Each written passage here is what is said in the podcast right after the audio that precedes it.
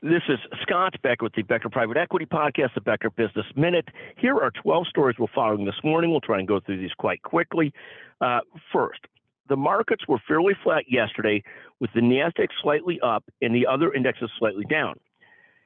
Second, futures in the markets point down early today, basically based on the Fed saying that they're going to remain resolute about rate hikes and keeping the rates at 5% plus over the next couple of years. Uh, see Bloomberg U.S. futures drop in the face of hawkish Fed speak. Third, Tesla had its first good day yesterday in some time. It was up 6% yesterday. It's up 10% year to date. It, it, that's after falling 65% last year.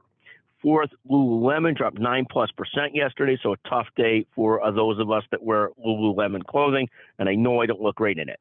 Fifth, Taiwan Semiconductor is expecting large fourth quarter profits that sort of defies the profits that the other participants of the chip chip industry have reported. Sixth, and we did a separate podcast on this. CVS is rumored to be buying Oak Street Health. Again, there's this evolving duopoly, this evolving competition between CVS and United as sort of the two biggest payers in the land between Aetna and United, and just two of the largest five companies in America. Amazing to watch that happen. Seventh, banks are expecting solid but lower year-over-year profits from last year. Uh, no shock there, as last year's profits were tremendous. This year, more challenging.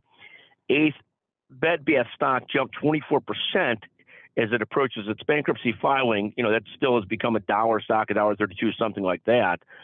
Ninth, healthcare venture funding and investing dropped greatly in 2020 and 2021. Uh, the second half of 2022 was particularly challenging. We'll do a separate podcast and webinar on that. 10th, Disney and Bob Iger, one of the most interesting guys in the business to watch, whether you love him or hate him, is saying to his workers they better get back to the office four times a week. Uh, 11th, Microsoft, the second largest U.S. firm by market cap, is rumored to be investing in Chat GPT. That's a fascinating technology. that's going to have all of us on our on our feet. Uh, 12th, Coinbase was up 15% yesterday as announced plans to cut 1,000 jobs. Coinbase is doing everything it can to try and differentiate itself from Binance and from FTX and these other exchanges that were a mess.